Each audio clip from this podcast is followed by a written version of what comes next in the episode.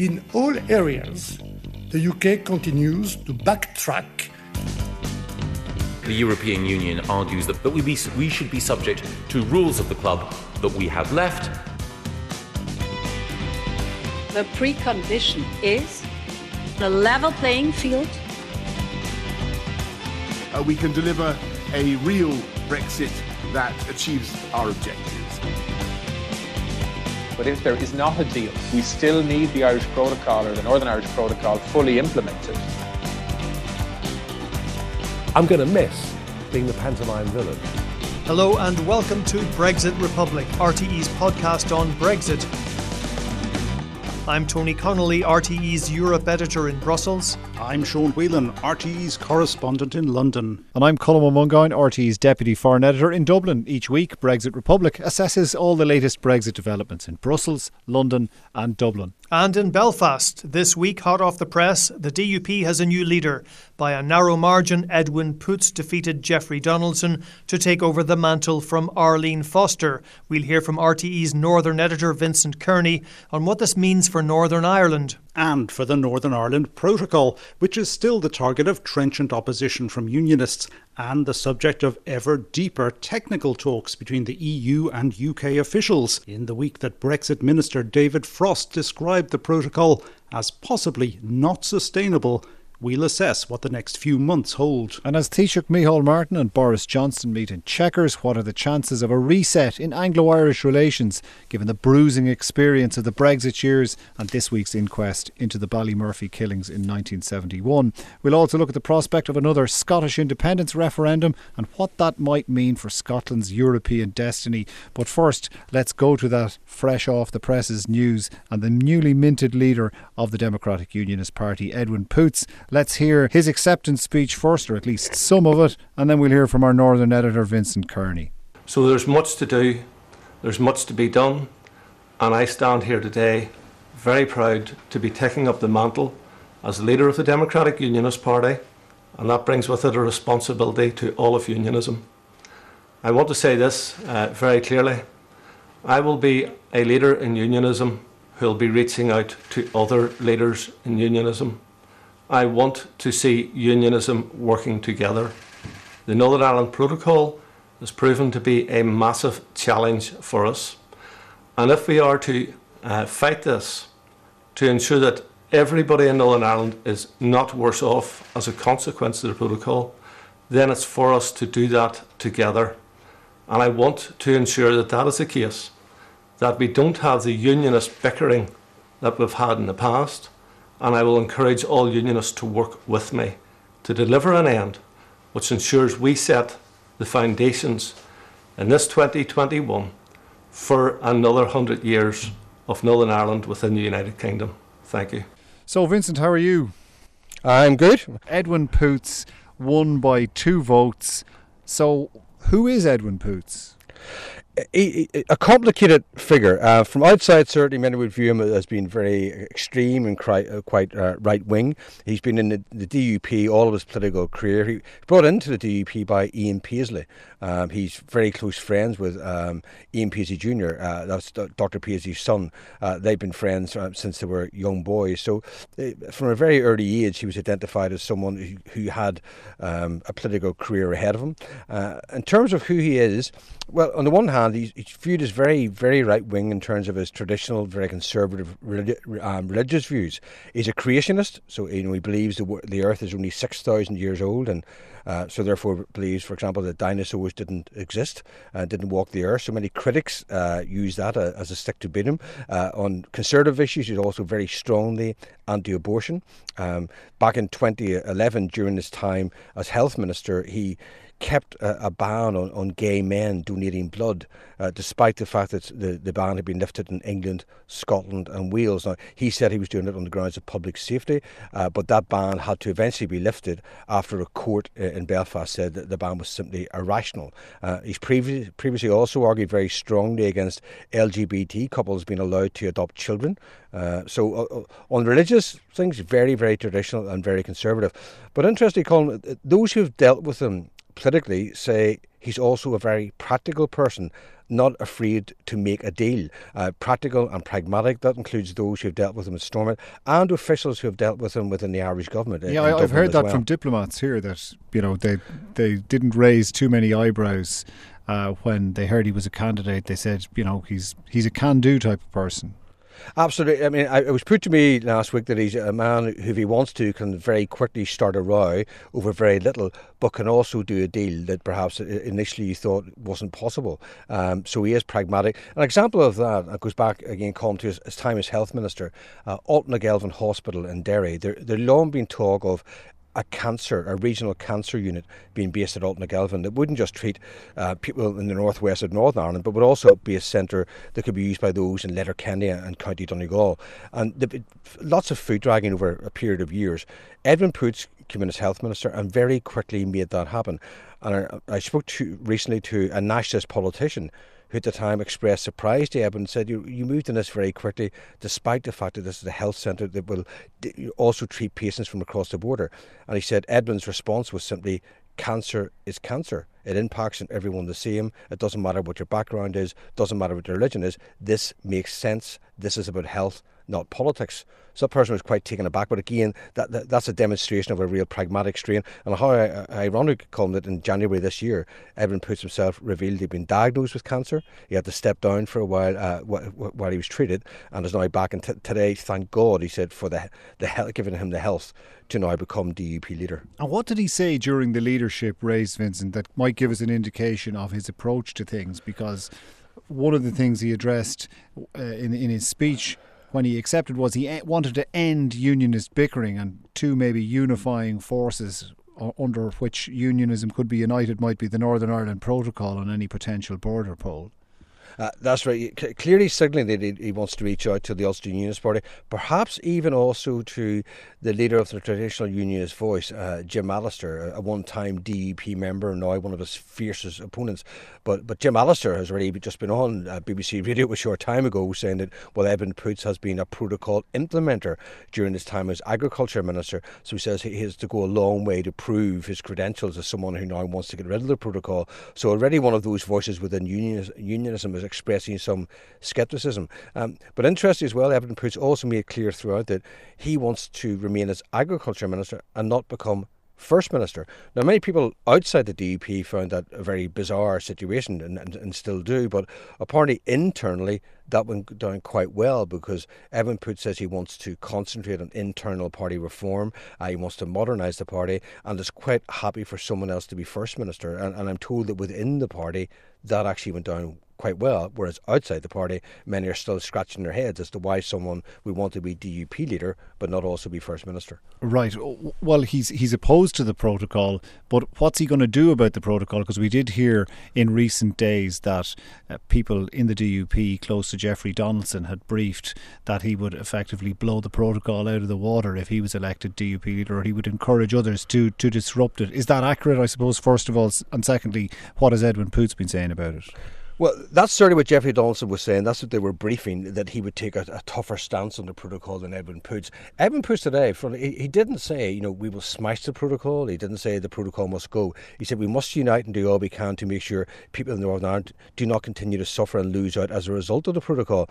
Now, does that possibly suggest, you know, someone who thinks that you might be able to mitigate the protocol rather than get rid of the protocol? Because the reality, Colm, is that, you know, no one else other than some within the DUP is entertaining the notion that the protocol can go. There is no alternative on the table. Um, that's from the Irish government, the British government, and the other European member states. They're all saying, listen, folks, the protocol is here to stay. Let's work with you and let's reduce the obstacles. Let let's reduce the impact. Um, so maybe Edwin Poots, at the very start of his leadership, realises that there's a danger in promising what you can't deliver. So he has to be careful not to say we will get rid of the protocol and smash the protocol, because if that then doesn't happen, that's a major failure for him. Uh, now, as agriculture Minister here, he did order his officials to stop building new permanent checkpoints at ports in Belfast and Larne, and then was forced to restart that work by the courts. Now, some critics suggested that that was a bit of grandstanding. They said that Edwin Poots knew that if he stopped the work, that he would be forced to restart it legally. So perhaps that gives an indication as to what he might do in terms of the protocol. He might push the envelope a bit. Uh, he might sometimes overstep the mark, but he'll know that legally speaking, what the British government, Irish government, and others have signed up to um, is the law, and they'll have to act within that law. But he will come need some kind of a win. You know, at some point in the next few weeks or few months, he will need something to show supporters that look, the protocol it might still be there, but it's not having the kind of impact it was having, and, and he could then package that and sell that as some kind of victory. Finally, then, Vincent, what could we expect from Edwin Poots? You said at the beginning he's a practical, a deal-making type of guy. What could the his partners in government, Sinn Féin, and the Irish government here expect from him? Well, it'll be interesting what happens with with his, his reaching out to other unionist parties. Uh, does he want to create a, a, a sort of pan unionist front, as has been referred to, uh, and that means that could make relations with other parties uh, more difficult. I think certainly initially he will take a very hard line. Um, he'll want to set. There was criticism before of Arlene Foster. Some of her critics say it was rollover unionism, rollover DUP. They kept changing tack and changing policy. So I think he'll want to be very hard line because the bottom line Colm is this election today is the start of the DUP getting ready for the next election in May of next year. So he will want to make himself appear as a very strong leader. And if that means antagonising maybe annoying Sinn Féin, I don't think he's a man who'll be afraid to do that. Right. I suppose it would be wrong to neglect his deputy. Who is she? Paula Bradley, MLA in North Belfast, viewed as socially much more liberal. And it was a bit of a surprise ticket. Um, and that clearly helped him win votes. I mean, she said just a short time ago that she will be a friend of the leader, at times a critical friend of the leader. And that's a, that, that's interesting. I think some within the party were perhaps were alarmed at Edwin's sort of, you know, Edwin Poots' right wing, very traditional conservative uh, religious views. Perhaps were, um, were reassured by the deputy leader, someone, as I say, who's viewed as um, more liberal and less socially conservative. And, and that, I think, almost certainly helped him. She may be tasked with reaching out to UUP and Alliance voters, whilst he might be tasked with reaching out to a traditional unionist voice. Might there be a divvy up electorally along those lines? There could be. The problem could be, perhaps, how many voices you have reaching out. The deputy leader could be reaching out to one constituency. Edwin Poots will be reaching out, and then you'll have a first minister reaching out. So you'll have a third person. Right. Um, so uh, you, will have many different voices, uh, you know, and perhaps conflicting messages. Certainly, I think there is an awareness within the party that last time around in the election, they lost votes, they hemorrhaged votes very badly to the centre ground, to the Alliance Party, rather than to the right wing. So they know that moving forward, that election next May, is all about who's the largest party. The DUP last time round only won that contest with Sinn Féin by one single seat. It would be a travesty for Edwin Poots if in the next election Sinn Féin emerged as the largest party. And in order to prevent that happening, he's going to have to reach out well beyond that conservative right wing base within the DUP. He needs to tap into that sort of more uh, socially liberal uh, unionist base as well to younger voters. Uh, the deputy leader might help him do that, uh, but I think some within the DUP are, are, quite concerned that the coup continue to hemorrhage votes to the centre ground, and if they do so, that means Sinn Féin's chances of emerging as the largest party for the very first time in, in, in the history of Stormont in Northern Ireland's centenary year, year will be greatly enhanced. And that would be very damaging for Edwin Poots. Vincent, that's deadly. Thanks a million. So, Sean, relations with Edwin Poots are now the concern of Prime Minister Boris Johnson and Taoiseach Micheál Martin. You were up outside Chequers today having a sausage roll as you waited for them outside in the blustery wind. What was it like up there and what were they meeting about? Well, let's get the important business out of the way first. There was no sausage roll. Yes, they were available from the nearby farm shop, but sadly, uh, all the action was happening during our lunchtime bulletins, which of course means for journalists you don't get a lunchtime. So, no sausage rolls for me. What were the talks about? Well, they were intended to be uh, a reset or a re establisher of Anglo Irish relations because they've been interrupted by two things. One is the COVID pandemic. It's just been really difficult, if not impossible, for politicians to meet face to face. And as we know, it's uh, politics is the ultimate people business, and there are times when you just have to be in the room with somebody in order to reach that all important political agreement. And there hasn't been a meeting between the Taoiseach and the British Prime Minister since last August, uh, which is quite a long time in the normal, or what has come to be the normal course of events uh, for meetings between these two office holders. Uh, if you recall, it wasn't always that way. It took 50 years after independence for a British Prime Minister to pay a first visit to Dublin. Since then, they've had a lot more meetings, and that's because uh, of the European Union. And in fact, normal business over the past few years has been that there would be four meetings a year between the British and Irish Prime Ministers because there'd be four European councils, at least in an average year, where they would get face time together, whether it be for a few minutes in a corridor or a bit longer in a sit down meeting uh, arranged in the mission rooms uh, of either of the delegations. Uh, in the uh, Justus Lipsius building in Brussels, which Tony will no doubt tell you all about. But of course, since Brexit, that opportunity for regular contact uh, hasn't existed. And between Brexit ending those regular four time a year plus meetings and COVID putting paid to any other plans, they just haven't been together. And in that period, uh, things have started to slip and go awry. And we've seen one or two unilateral actions on the British side, particularly around the uh, protocol, but also around this issue of uh, the legacy issues of how you deal with uh, alleged crimes that happened during the Troubles in Northern Ireland. And that has been adding to that volatile mix that has resulted, I guess you could say, in Edwin Poots becoming the leader of the DUP. So the two leaders had a lot of things to talk about and not that much time, but I guess in the uh, busy world of uh, heads of government, uh, a two and a half hour meeting uh, in a lunch hour, it was uh, fairly lengthy enough meeting to trot over the main issues and try right. and re-establish that relationship and also going forward try and set up a kind of a regular mechanism. The Taoiseach is very keen on this and I think Boris Johnson would rather like some kind of a regular mechanism uh, whereby he gets to meet the Taoiseach and other ministers get to meet uh, their Irish counterparts because they realise that there are a lot of issues that do need sorting out. Uh, most of them bread and butter things, uh, but also Northern Ireland, a particular relationship that really does need careful management. Right. They didn't have sausage rolls either, Sean, over that particular uh, lunch they that you're talking turbot about. at lunchtime, uh, garnished with uh, chorizo sauce. There was some panna cotta for afters, and uh, I gather uh, a rather nice sounding goat's cheese and beetroot salad to begin with. Excellent. And you caught up with the Taoiseach afterwards? I did. And the Prime Minister, of course, having to head on, but he was going off to do the televised briefing uh, on COVID back in London. So, yes, a working lunch with the emphasis very much on work. Yeah, the Taoiseach, uh, we did speak and he took us through the main issues. Um, some of them were very much Northern Ireland focused, like the legacy issues, but others were uh, Brexit focused because the Northern Ireland Protocol is a huge and ongoing issue. And uh, really, they do need to, to have some talks on it. The British have been saying quite openly in the, the House of Commons it would be good to talk to the Irish on this. So, yeah, we asked the Taoiseach what he was talking about on that, and here's what he had to say. Obviously, we discussed Northern Ireland, the necessity to protect the institutions of the Good Friday Agreement.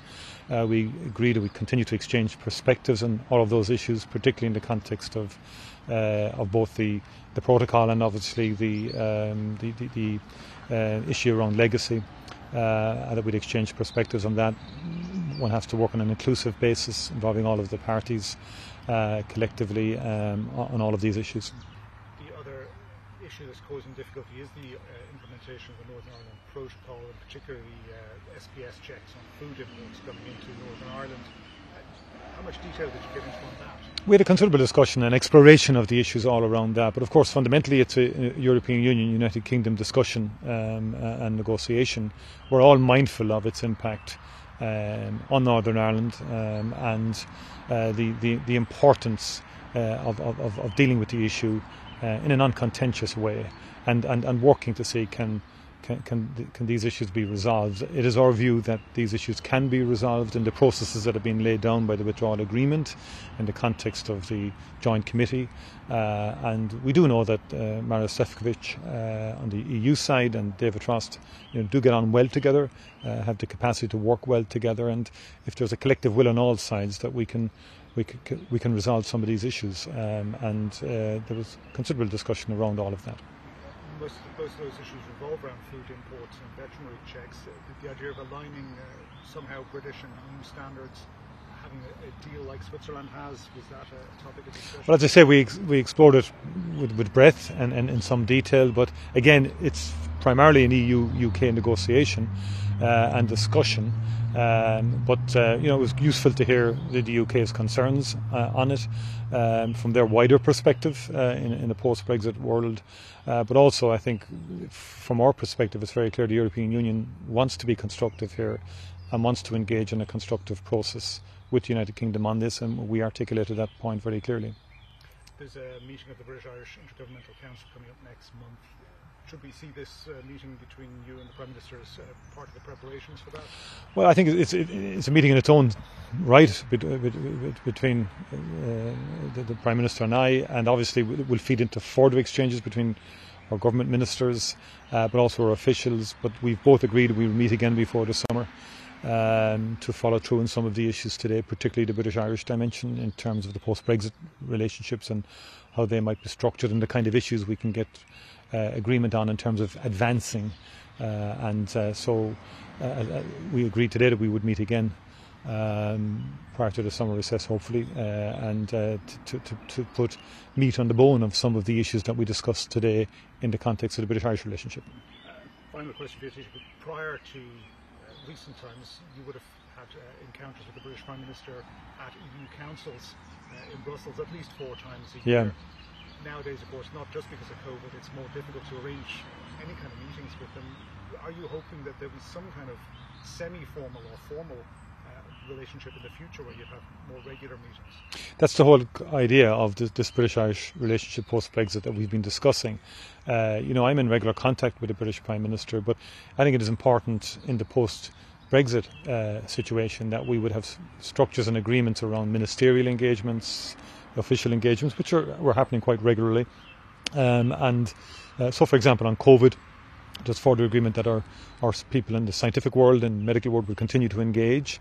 Uh, we had a good discussion today on COVID as well, of course, because of developments, and you learn of twists and turns in COVID all of the time. And one is occurring now within the, in, in, the UK, for example, which can have implications for us. So, um, yes, in short, the answer is to create uh, you know, relatively loose structures, but structures nonetheless that would facilitate the type of engagement that was commonplace when we were both members of the European Union to try and replicate that in a post um, Brexit uh, situation.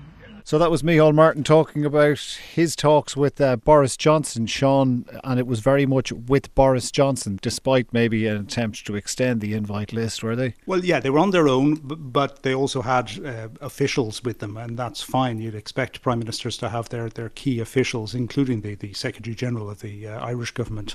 Uh, they were all in the room uh, together. The two leaders did have a private tete a tete, as they call them, uh, before they got down to the bigger format. There was a suggestion that the British would have liked to have had uh, Lord Frost, David Frost, uh, in the room as well, because the British have long been of the view that they can sort out most of the protocol issues with the Irish government. But the Irish government are very adamant that no, that's a negotiation you have with Brussels. And again, the Taoiseach stressing that uh, Lord Frost and Maros Sefcovic seem to get on rather well and are quite capable of sorting the issues out between them if there's political uh, instruction, clear instruction from the very top. So uh, it's not really David Frost's place to be talking to a head of government. Uh, his interlocutor is Commissioner Sefcovic uh, or the Irish Minister for Foreign Affairs, uh, but not at head of government level. Right. Tony, Uh, on the on the protocol, the Taoiseach wasn't really giving much away as to what solution might be arrived at because, as Sean was saying, it's not Ireland's competence to talk about that. He said the EU would work constructively, and certainly Ireland is keen to see an amicable outcome. But where is the protocol at, particularly that issue of SPS we heard Sean touch on with the Taoiseach? If David Frost has set his face against this and made it an issue of sovereignty, are we any closer to what we touched on in the previous podcast of maybe a temporary little arrangement. We're not that much closer, Colm, I'd, I'd have to say, and it does feel like this issue is going around in circles. Now, I'm told that, again, there is almost daily contact between officials in the European Commission and the British government at various levels veterinary, uh, health, food safety. And there is this Agri Food Forum, which uh, has been set up as well. Um, and these issues are normally talked over by officials on the technical side, then ideas get worked up, and then you have a joint committee meeting which gives the whole process a bit of a shove politically. There's been talk of a joint committee meeting at the beginning of June. Uh, but it, it does seem that both sides are still quite far apart on this issue of an SPS veterinary agreement. Now, as we've discussed before, such an agreement, according to the European Commission, would get rid of about 80 or 90% of the checks and controls on food going across the Irish Sea into Northern Ireland. This could be a sort of a sweeping catch all solution if only the UK would agree to align with EU food safety rules. There was a briefing at the beginning of last week from the European Commission to journalists which suggested look, this doesn't have to be forever and a day, it could be a temporary alignment. And then at a certain point, if the UK is signing a free trade agreement with another third country around the world, and we all know that that means America, then they could revisit the issue. Um, now, I, it, it sounds to me like the Commission is really trying to keep this option on the table. I'm told that the Commission believes that this doesn't have to be a very detailed agreement, it doesn't have to be hundreds of pages long because the UK is already aligned uh, at the moment with EU food safety rules. They, have only had Brexit for a few months. They haven't brought in any sweeping changes to the way they run food safety and animal health. There could be language in there about British sovereignty and Britain reserving the right to rescind this temporary alignment with the EU if and when they felt it was necessary. Um, so that's this seems to be the direction of thinking for the for the European Commission, and I think the Irish government would certainly be encouraging that approach because you know you do want to have much uh, you know a much bigger holistic uh, solution to this. But from talking to British officials, they are still adamant that this is absolutely off the cards. Uh, the UK will not dynamically align with EU food safety rules or even align or call it what you will, and that even if it's a temporary alignment, you're still kicking the can down the road. You want something that's going to be permanent. But the solutions that they are proposing, which is based along the lines of risk assessment, so on the one hand, you look at individual food products and say, well, what is the real risk of a bunch of sausages from Lincolnshire or Glasgow or whatever going to a supermarket in Northern Ireland? What's the existential risk to the Europe to the European single market or consumer health? Um, the, uh, officials talk a lot about about uh, pets. And this is obviously a very iconic, sensitive issue for for uh, people in Northern Ireland who might want to bring their pets to, to Scotland or England. They're saying, look. You know, Britain is rabies free. Britain had extremely stringent anti rabies laws when they were members of the European Union. Those laws haven't changed. So, how on earth could a British dog possibly bring rabies into the single market um, if you if you had pets moving back and forth across the Irish Sea? Um, so that's the kind of track that the UK is on, and the Commission seems to be on a completely different track, which is let's get a, a you know a, a, holistic alignment agreement, um, which will solve an awful lot of these checks and controls. Now, th- this is starting to get really quite political because I, I, spoke to one official and said, you know, why, you know, why if, if, it does solve the problem, why not simply align with the EU for a few years, gets everybody off off the hook? Um, and his response was, well, the DUP is not looking for dynamic alignment with the EU's food safety rule rules. In other words, the DUP, according to British thinking, also has a stake in a sovereignty Brexit uh, where the UK is not in any sense still entangled with the EU uh, single market rulebook. Although so it will be interesting me, to see that I, if friction was to be reduced through alignment specifically on the SPS, maybe somebody with knowledge of the sector like Edwin Poots himself, a farmer, albeit a farmer that presumably voted for, for Brexit, it, it might actually reduce the friction and and reduce some of the political friction as well. Mm. Well, well, you would you would think that, but this is now an issue as to whether or not the DUP would raise their voice and say, well, look, let's you know why not have a straightforward alignment with uh, the EU food safety rulebook, um, and then that means the protocol is much more manageable. Certainly, business groups have said that in at the beginning of the year when they met Maros Šefčovič when he went over. Uh, the Ulster Farmers Union have expressed support for an SPS veterinary agreement. But everything is becoming so political at the moment uh, that you know those positions might shift. And I think it was interesting this week that David Frost went to Belfast and he met stakeholders, but he also met four members of the Loyalist Communities Council, including representatives of paramilitary organisations. Uh, David Campbell, who was one of that group, gave a very interesting uh, re- reflection on his meeting to the BBC's Talkback programme this morning, and he said that David Frost did not sort of flinch when the Loyalist Communities Council said that the protocol was a clear breach of the Belfast Good Friday Agreement, almost suggesting that by his silence, David Frost agreed with them. And certainly, David Frost, in his statement after he left Belfast, suggested a, still quite a hard line from the UK in this, saying that the protocol may not be sustainable in its current form. The UK still reserved the right to explore all options, and by that they tend to mean that they, you know, could trigger Article 50 or Article 16 themselves, or they could introduce new unilateral measures. So it's it's hard to see at this point where the big breakthrough is going to be, but certainly people are talking about June being a, a, critical month because it's right before the marching season. And at the end of June, of course, one of the grace periods from the agreement last December ends. That means from the 1st of July, technically speaking, there will be a ban on chilled meats, sausages, mince pies, and so on coming from Great Britain into Northern Ireland. You know, how's how's that particular problem going to be addressed by both sides? Sean, anything from your side on uh, the protocol and whether or not it's causing any stickiness or even if it's getting into the public attention? Is it largely a forgotten issue left to Northern Ireland or is it making any political waves? In terms of the general uh, media, certainly in England, no. But in terms of the issue, it, it is something that is buried in the Westminster system. Uh, they know it's a problem.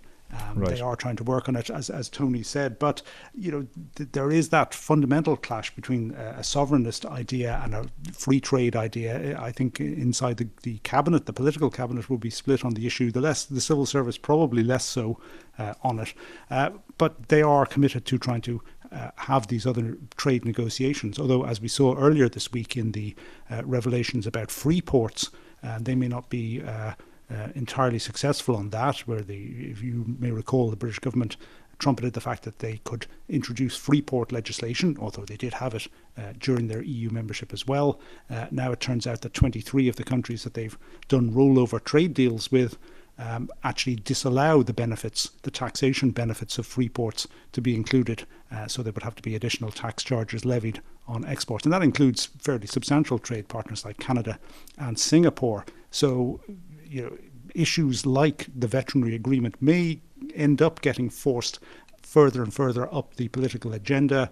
Uh, there are issues to do with uh, personnel, truck drivers. There is a great shortage of HGV truck drivers in this country now as a result of Brexit because uh, European Union citizens and even people from further beyond who don't want to go through two sets of EU frontiers when they're delivering ro- loads because it's not economic.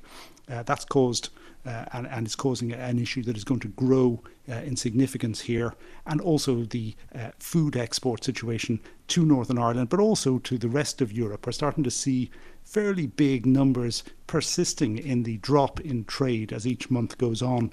Uh, mm. And I think when we start seeing the, the uh, May, June figures, uh, if you continue to see that drop in trade, a lot of it is due to the uh, SPS checks, not just at the Northern Ireland border, but also on the French border and the Belgian and the Dutch borders.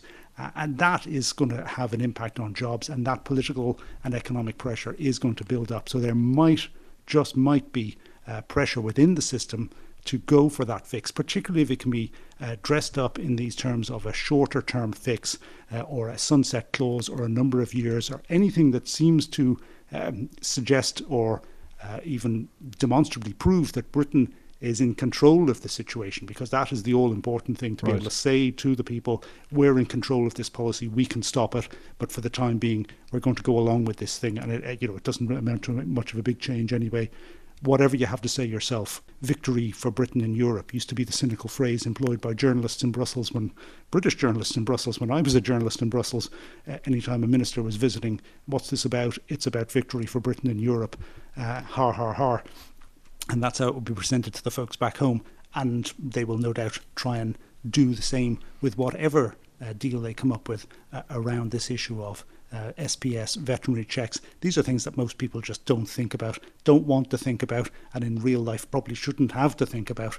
Uh, unfortunately, some people do, and that includes us three, I'm afraid. Right. You know what happens when your neighbouring countries have more truck drivers than you do, of course, don't you? Go on. They adopt a holier than thou attitude. Oh, no. Sean, you were up in Scotland um, last we week. Were. Yes, we were. you were. In, Definitely when we last were. we talked to you for we, we, we, when last we talked to you, I think you might have been in a an underpass in the rain. No, that was the week before last. But that was since the week then, before last. Then we were indoors in Edinburgh, and, and in fact, and in we've that- had a result hotel- since. We've had a result since, and uh, yes, the Scottish National Party were the uh, the winners of the election, uh, if you can call them winners in a proportional uh, representation system. They were certainly the biggest party. They got the biggest share of the votes. I think 48 percent uh, of the population voted for the SNP. If it had been a first past the post system, they'd have probably won um, pretty much all the seats up there. But it's proportional, so other parties do get a look in as well. But nevertheless, they are uh, they have formed the uh, the next government. It'll be formally voted soon, uh, and uh, they are pushing full steam ahead for uh, an independence referendum. Well, not full steam ahead, really. Uh, Nicola Sturgeon has said we have to wait and sort out the economy and the pandemic situation first. But there's no doubt uh, that she's now on a direct collision course with Boris Johnson, uh, and in many ways has resumed the mantle that she has had for the past couple of years, which is de facto leader of the opposition in Britain. Because while the Labour Party had uh, a, quite a battering in those uh, elections, particularly in England, not the case in Wales, where they, they won and retained power. Uh, amazing record there. They've been in power since um, 1999, I think. Uh, but uh, throughout uh, the rest of, of England in particular, they have not done well, nor in Scotland. Uh, and so, uh, in terms of real opposition, really getting uh, the knife into Boris Johnson, this issue of Scottish independence uh, does the trick. There's a, a, really nasty edge in the House of Commons between the Conservatives and the uh, SNP. And that's going to continue now for another five years because they have got another lease uh, on the keys to uh, Holyrood and Bute House, and they are going to use it, and they're going to use it for their mission to get an independence referendum, and ultimately, they believe, get uh, Scotland into the European Union. Which brings us neatly, Tony, to something you've been looking at for a blog you're writing. Yeah, so I mean, just reflecting on, on what the, sort of the way Sean has presented it there, I mean, absolutely, this is going to be the big thing. So uh, I've been talking to people in, in Scotland, but also in Brussels about w- what independence might look like, when, when it might happen. W- will will there be a yes vote, and if so, what would Scotland rejoining the EU look like? Interestingly, Scotland has a regional office in Brussels called uh, Scotland House, and if you look up from Schuman, the Schuman Roundabout, which is sort of at the heart of the European quarter. You've got the Commission to your right and the European Council to your left, and you look up at Scotland House, which is a kind of a penthouse office at the top. There's a big banner saying Scotland Heart EU.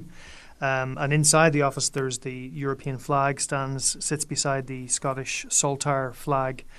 And incredibly, the, the even though because of Brexit, the regional office is now reduced to the status as, of any regional office from a third country.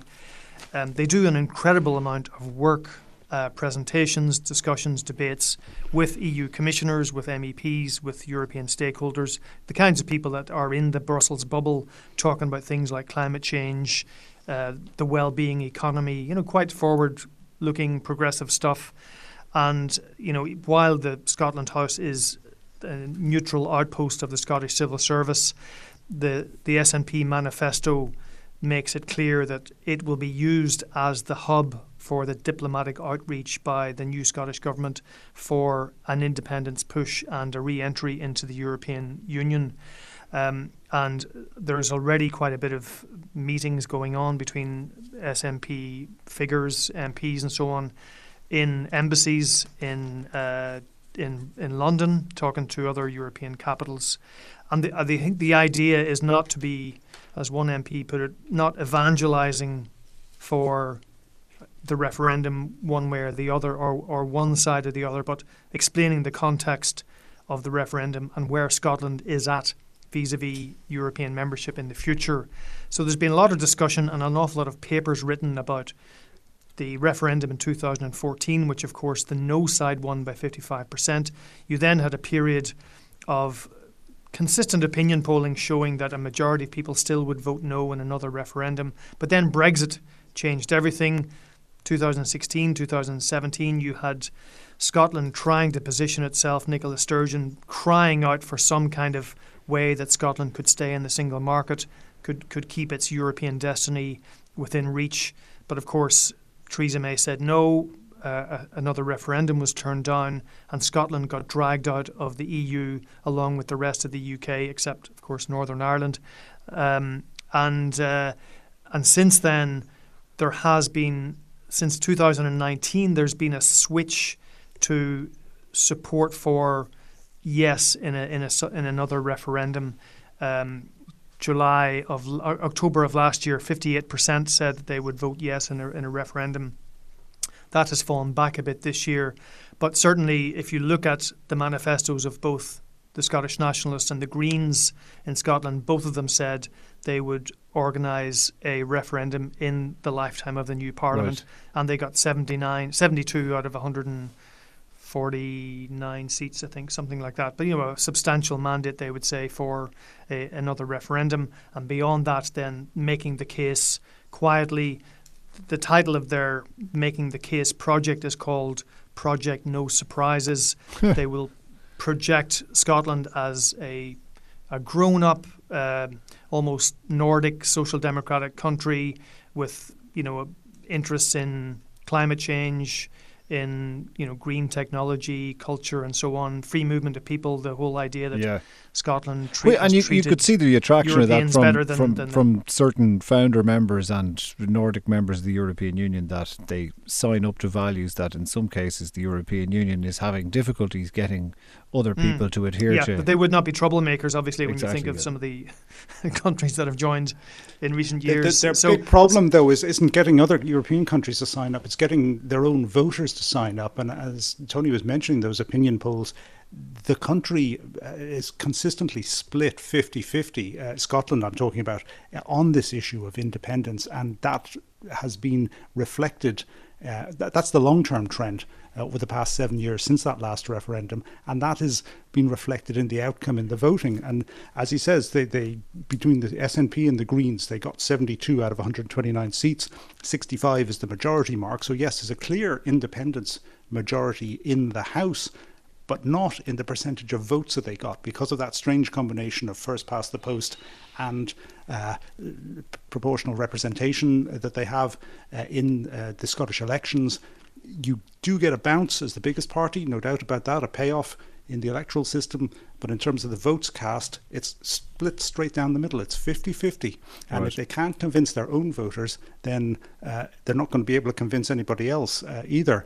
Uh, and the one issue that they are now starting to come uh, up against big time is the issue of borders and border control. And mm. Northern Ireland is providing, would you believe, the Conservative Party, uh, but also the Labour to a lesser extent, but particularly the Conservatives, with a big stick to bash the SNP with and say, look, you have to set up a border here uh, on the way up to Scotland the other week. My cameraman went and got pictures of Hadrian's Wall, uh, which looked fantastic on the, the video playback later, but then he spoiled it all by saying, of course, you know, that's all in England. It's another like 100 kilometres before you get to actually the Scottish border these days. So the Romans were a bit um, a bit off in. It was back uh, back from the border. It was back words. from the border, but it, it was an excellent. It proves that you can. They de-dramatise the arrangement. Let's face it. That's yeah. it. They de-dramatised the border. They needed to get the checks away from the border. They were they were ahead of their time. ahead Adrian, of their time. Adrian maybe we should deploy the legions. To, it was an early port. technological solution. Alternative arrangements, Latin style. That's it. That's it. Send in the legions. All right. Them Stop. missing You can man. read it all. You can read it all in Tony Connolly's blog over the weekend if you're listening to this as we record it on Friday.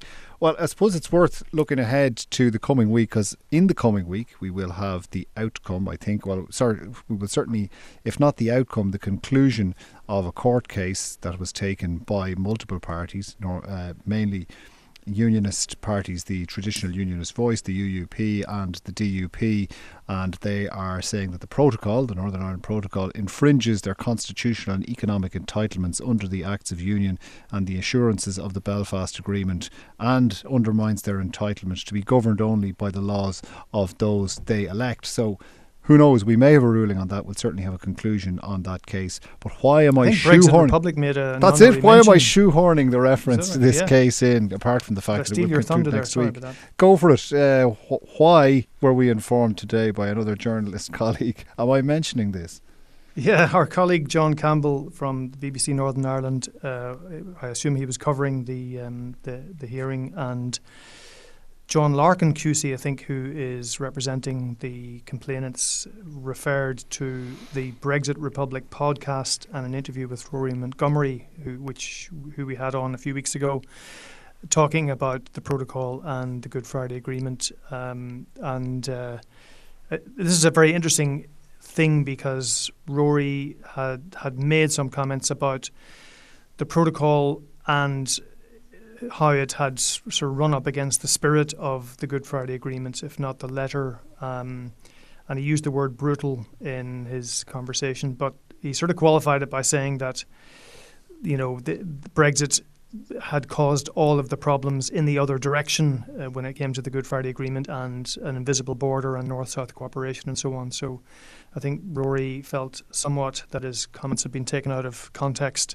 at the time after we did the recording. So I wonder what, how he's thinking about being quoted. Was this, the same, in- in was a this the same QC in, in the same speech where he, he likened the uh, Northern Ireland Protocol to the Vichy regime in France? Which kind of Exactly, raises yes. the question of That- who that- is the that was Marshal another, uh, Pétain figure in all of this? Looking ahead in your neck of the woods, Tony, what um, what's going on in the coming week? Well, the in the next couple of weeks, the, the Brexit wise, there is talk of Maroš Šefčovič, the EU's person on the the joint committee, going to visit possibly the Loyalist Communities uh, Council in Northern Ireland to get the the coal-face view of loyalism and the Northern Ireland Protocol.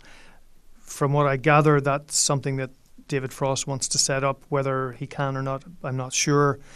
But Mara Šefčovič has been very keen on meeting stakeholders in Northern Ireland. He's he's done that a few times already.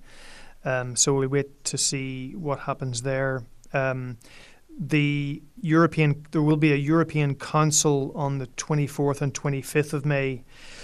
Um, this is a, a sort of an informal European meeting. It'll be in person again, and they're going to be talking about a lot of things: Russia, um, the Middle East, obviously. But Angela Merkel and uh, Emmanuel Macron were quite keen on getting the TCA, the Trade and Cooperation Agreement, onto the agenda. Uh, Charles Michel, the the president of the European Council, was saying, "Well, hang on a second, it's a one-day council. We've got an awful lot of items to deal with." And uh, Angela Merkel said, well, "Okay, well, let's have a dinner on the Monday night as well." Um, and uh, her views, even though she wasn't in the in the meeting um, in Porto where, where all this was discussed uh, last weekend, she was coming in remotely. Everyone uh, had to agree that that was a good idea. So it just shows you the immense sway that she still has among heads of government in Europe.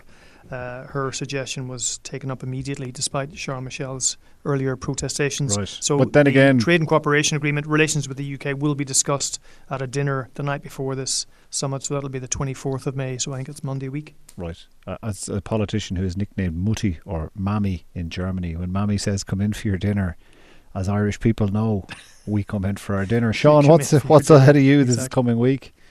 Uh, me personally, hopefully not a lot. I'm trying to lie low after the the uh, rigours of a Scottish campaign. As for what's going on uh, here in England, well, there'll be lots of uh, Boris Johnson dashing about the country, no doubt, um, and the real Brexity stuff is going to be done in the background. It is going to be down to David Frost and Maroš Šefčovič. So we'll have to watch those situations. Um, but agriculture, being out in the fields around uh, Chequers today, lovely part of the world, uh, beautifully lush landscape, but thinking look at all these farmers out here who used to get EU agriculture money. How are they going to adapt to the new regime uh, in the UK uh, of uh, a new type of subsidy regime, a new kind of state aid support scheme uh, that was teased out in the Farm Bill that came through um, over the past year?